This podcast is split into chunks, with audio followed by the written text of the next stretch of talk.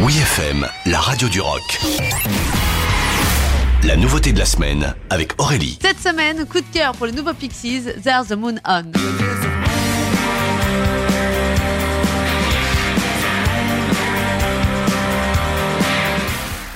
Black Francis et toute la bande n'ont pas chômé ces derniers mois. Trois ans après la sortie de Beneath the Yeary, le groupe confirme l'arrivée de son successeur, The Girl, annoncé pour le 30 septembre.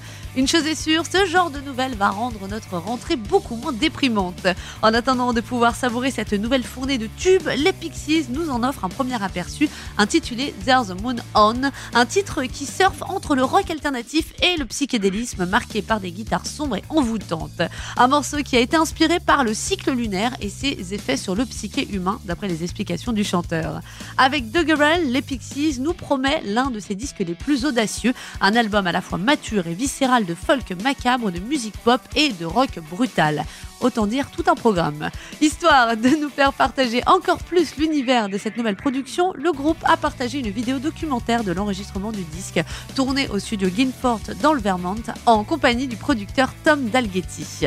Pour les impatients, sachez que The Grail est d'ores et déjà disponible en précommande et niveau actu, autant le dire, les Pixies vont avoir un été chargé. Le groupe viendra notamment nous rendre visite au Main Square Festival à Arras, à la fête du bruit de Loderno et du côté du Cabaret Vert à Charleville-Mézières. L'occasion parfaite découvrir en version live There's the Moon On, notre nouveauté de la semaine. Oui, FM.